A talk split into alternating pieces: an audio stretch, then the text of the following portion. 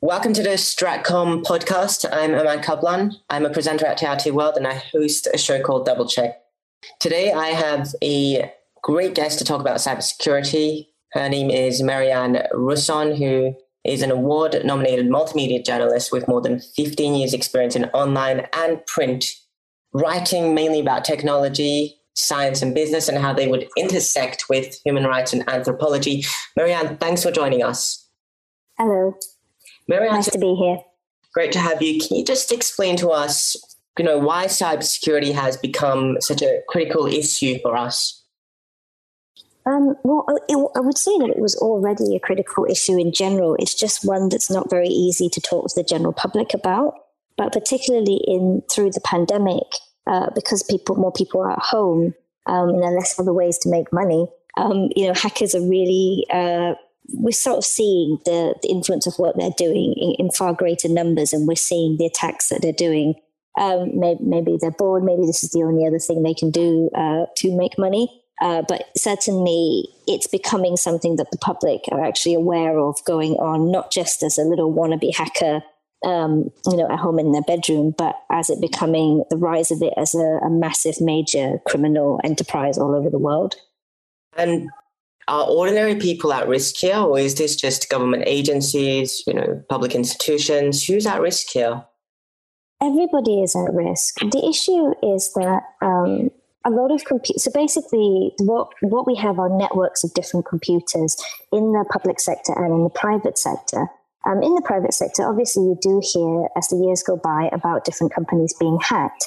Now, it's up to the private sector, those enterprises, to take care of their cybersecurity in house they need to have very, very good protections, a very good IT team um, to, to basically make sure their firewalls are, are in place and their, um, all of their servers are patched. But the problem is that a huge amount of public data relating to people like you and me, sensitive, uh, confidential information, is stored in the public sector. That means hospital servers, that means local government servers. So the central government's um, computer systems and their databases tend to be very well protected. Um, we have some of the best people in the UK. We have some of the best people who work to protect as third party contractors and in house to protect our government, um, who are obviously being, whose servers are obviously being attacked all the time. But what we don't think about is local, local authorities and also things like police and, uh, you know, sort of civil defense teachers, uh, schools, hospitals. These are the places that are most at risk, and all of our data is there.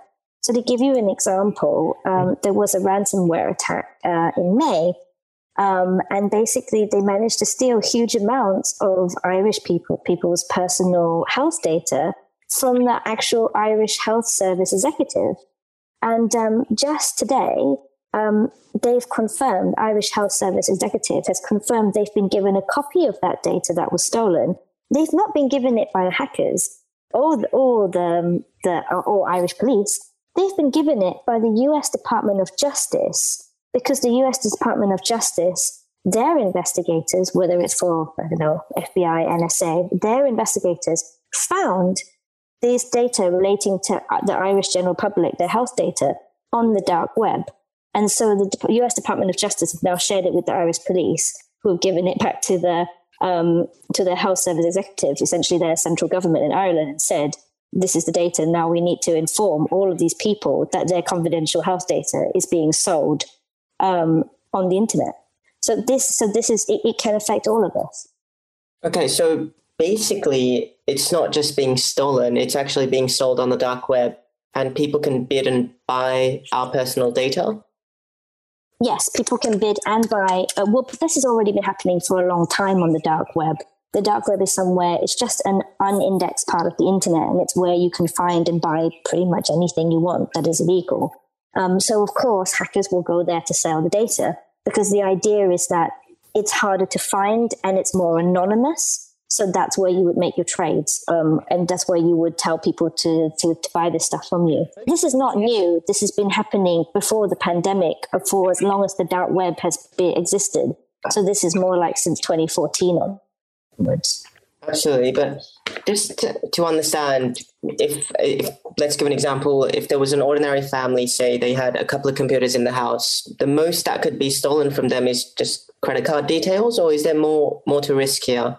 Anything that you have on your personal computers can be stolen. Um, if your computers, if your devices are not patched with the most recent cybersecurity patches, um, it, it can be stolen. There is nothing. It is impossible for anybody to guarantee you that your computer, your tablet, or your smartphone cannot be hacked.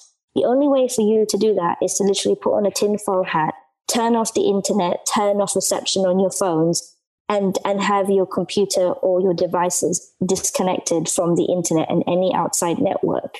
That is the only way you could do that. That's the only way that you will not be accessible to a hacker. So, absolutely anything that you own mm-hmm. can be stolen if it's a digital piece of information on any of your devices or your computer it is impossible for you to protect against all attacks.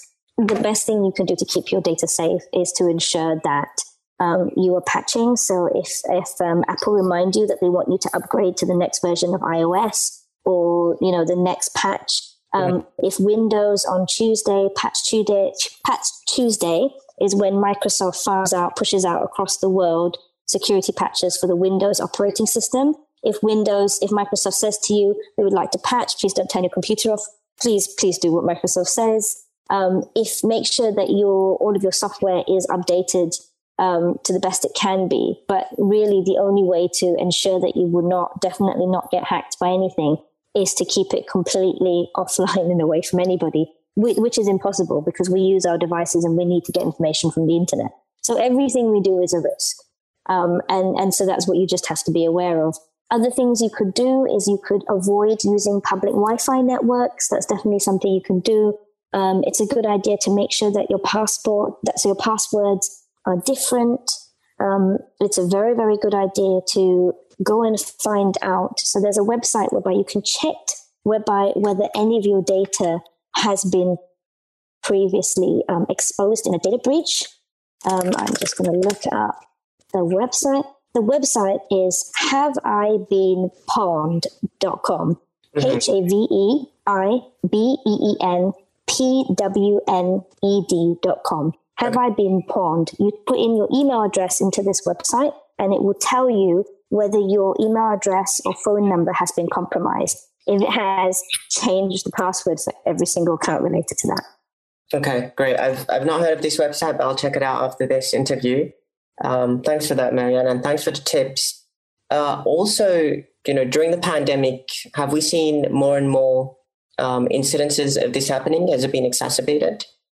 Um, it, we've seen more instances of this happening. Yes, there's been a rise, a massive rise in cyber security attacks, in uh, in, in ransomware attacks. Definitely, um, the UK's National Cybersecurity Centre, and obviously many other national bodies around the world have said there's been a huge rise of cyber attacks and in particular ransomware attacks. Uh, yes, so in, in part, as I said, it's because people are at home um, and and maybe there's there's less ways to make money, and they also feel that people are more vulnerable because they're spending a lot more time on their devices.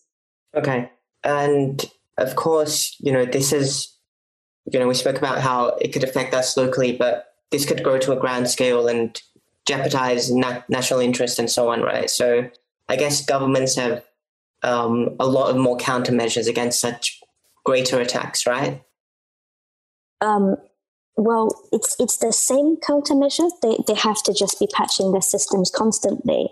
The only thing else that you can do, other than keeping all of your systems up to date, is you have to have things like artificial intelligence based solutions that actively are looking, whereby you've got computers whose job is to scan the, the networks all day long, all night, checking to see if there's any sort of hackers trying to intrude on the network.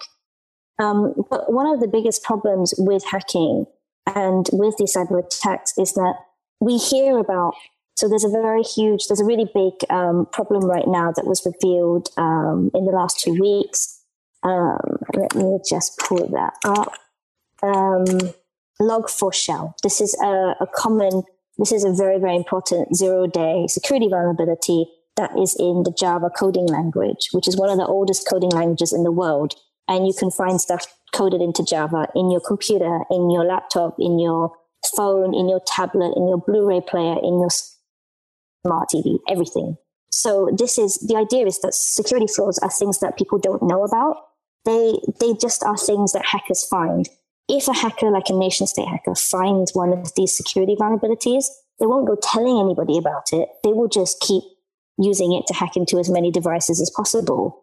And then, so the day that we find out about these vulnerabilities and re- cybersecurity researchers tell the world about it is essentially the day that the bad guys get sad. And they can be the good guys. It could also be your own security agency nationally that's trying to protect you and hacking into other countries. You don't know what they're doing. But the idea is that all these flaws are out there and we don't know what many of them are. Mm-hmm. So essentially, you should expect that people are trying to hack you all the time. So when you hear about a vulnerability, a major vulnerability being found, that is like the beginning of the end for the hacker. So maybe hackers who didn't know about that flaw might have a go once there's once we reveal things like log4shell and try and quickly do some hacking. But the bulk of the hacking would have been done prior to that by, you know, malicious actors who just knew about this flaw and kept using it as long as they could. Okay. And one other thing I want to ask you about, Mary Ann, is social media applications because you know many of us use applications like Twitter, Instagram, Facebook. Uh, and thankfully, it's never happened to me. But sometimes, you know, a friend or a colleague would say, you know, their Instagram account or their Twitter account got hacked, uh, and you know that I shouldn't take regard for any of the comments or messages that come from there. Uh, so, how vulnerable are we who have you know open um, open handles on some of these social media applications? Are we vulnerable to such attacks? Um, it's not about having an open handle that makes you vulnerable. It's what you do with your account. So if you constantly add people as friends to your Facebook account, that's literally the best way for people to get hacked, to have their Facebook account hacked, is if they just keep on adding random people they don't know. You don't know this person. Why did you add them? Once somebody has added you, they can look at all of your friends. And then what they do is they're trying to brute force everybody's Facebook account. They have to work out what your account is. And many of people's Facebook accounts reveal their email addresses.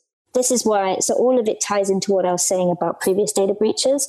Let's say that you were implicated in a previous data breach of another service. So we know your email address and we know the password that you used at some point in the last few years. We now know that email address very likely has been used for Instagram, possibly Twitter and Facebook. Now we just need to work out your password. Some hackers will just spend all their time essentially trying a million passwords until they hope they get, get into your account. Once they get into your account, then they can send fake messages and then they can trick your friends. Um, this is, it basically works the exact same way with Instagram and with Twitter. The only way to do that, one of the biggest ways, is phishing. So phishing can be through what I said. The other way of phishing people is to send fake a load of horrible malicious emails which have a link and it tricks you into thinking your Facebook account, your Instagram account, or your Twitter account has been compromised. And you go to that website and it says, we think that your account's been compromised. We're Facebook. We're pretending to be Facebook. And we want you to, to log in your details. So you think you're logging into Facebook. You put in your password and your email and the, the hacker then has your email and password. Then all they have to do is, ha- is log into your account and then they can then send all your contacts some message, fake messages, and then trick them as well. So the idea is to get as many fake accounts as possible. There's not a lot monetarily you can do. You'd have to collect a lot of accounts to sell them to someone. Mm-hmm. In, in all honesty, this kind of hacking does not give you a lot of money. The one that brings you a lot of money is ransomware attacks. This is small time guys, but the small time guy might try to hack as many um, Facebook users or Instagram users or Twitter users collect them in bulk, all of those contact details, and then sell them on the dark web to the highest bidder. And of course, this is, we're talking about strategic communications at this summer. And one thing uh, I see a lot is people buying fake followers, people buying tweet likes, retweets, uh, likes on Instagram. Um, is this is this problematic? Do you think uh, in in any scenario for you know well i mean it's i mean it's problematic for if we evaluate companies by how many um, likes and shares and retweets there, if we, if we evaluate influencers on that, then it's problematic for the competitors of that influencer. But all this is is that some some young influencer in the world or some brand who would like who doesn't want to do the work organically is paying a criminal to log into somebody else's account or create some fake accounts and give them fake likes. So essentially, the, the, what is the biggest harm in this? You are helping a criminal have some money and have a living, so they're going to keep on doing it. In the grand scheme of things, this is not. To me, this is still not a hugely impactful crime. This is like a small time, petty kind of crime. It probably has the greatest of impact to a small business that loses their account because they've been hacked. But in, in the grand scheme of things, is this a huge deal compared to cyber attacks, data breaches, and ransomware attacks? No, not really. Okay, and just finally, Mary Ann, so where do you see all this going when you kind of, how do you project, where do you project cyber security going? Uh, is it just going to get worse for many ordinary users online? Or do you think there's going to be much more countermeasures and it's just going to kind of, um, you know, completely become inexistent? Where do you see it all going? Um, well, I mean, cybersecurity is it's the same. I mean, I, this is a difficult question to answer because it's it's like an ongoing fight. It's never going to get any easier. It, it will probably change incrementally depending on the type of technology that we use going forward.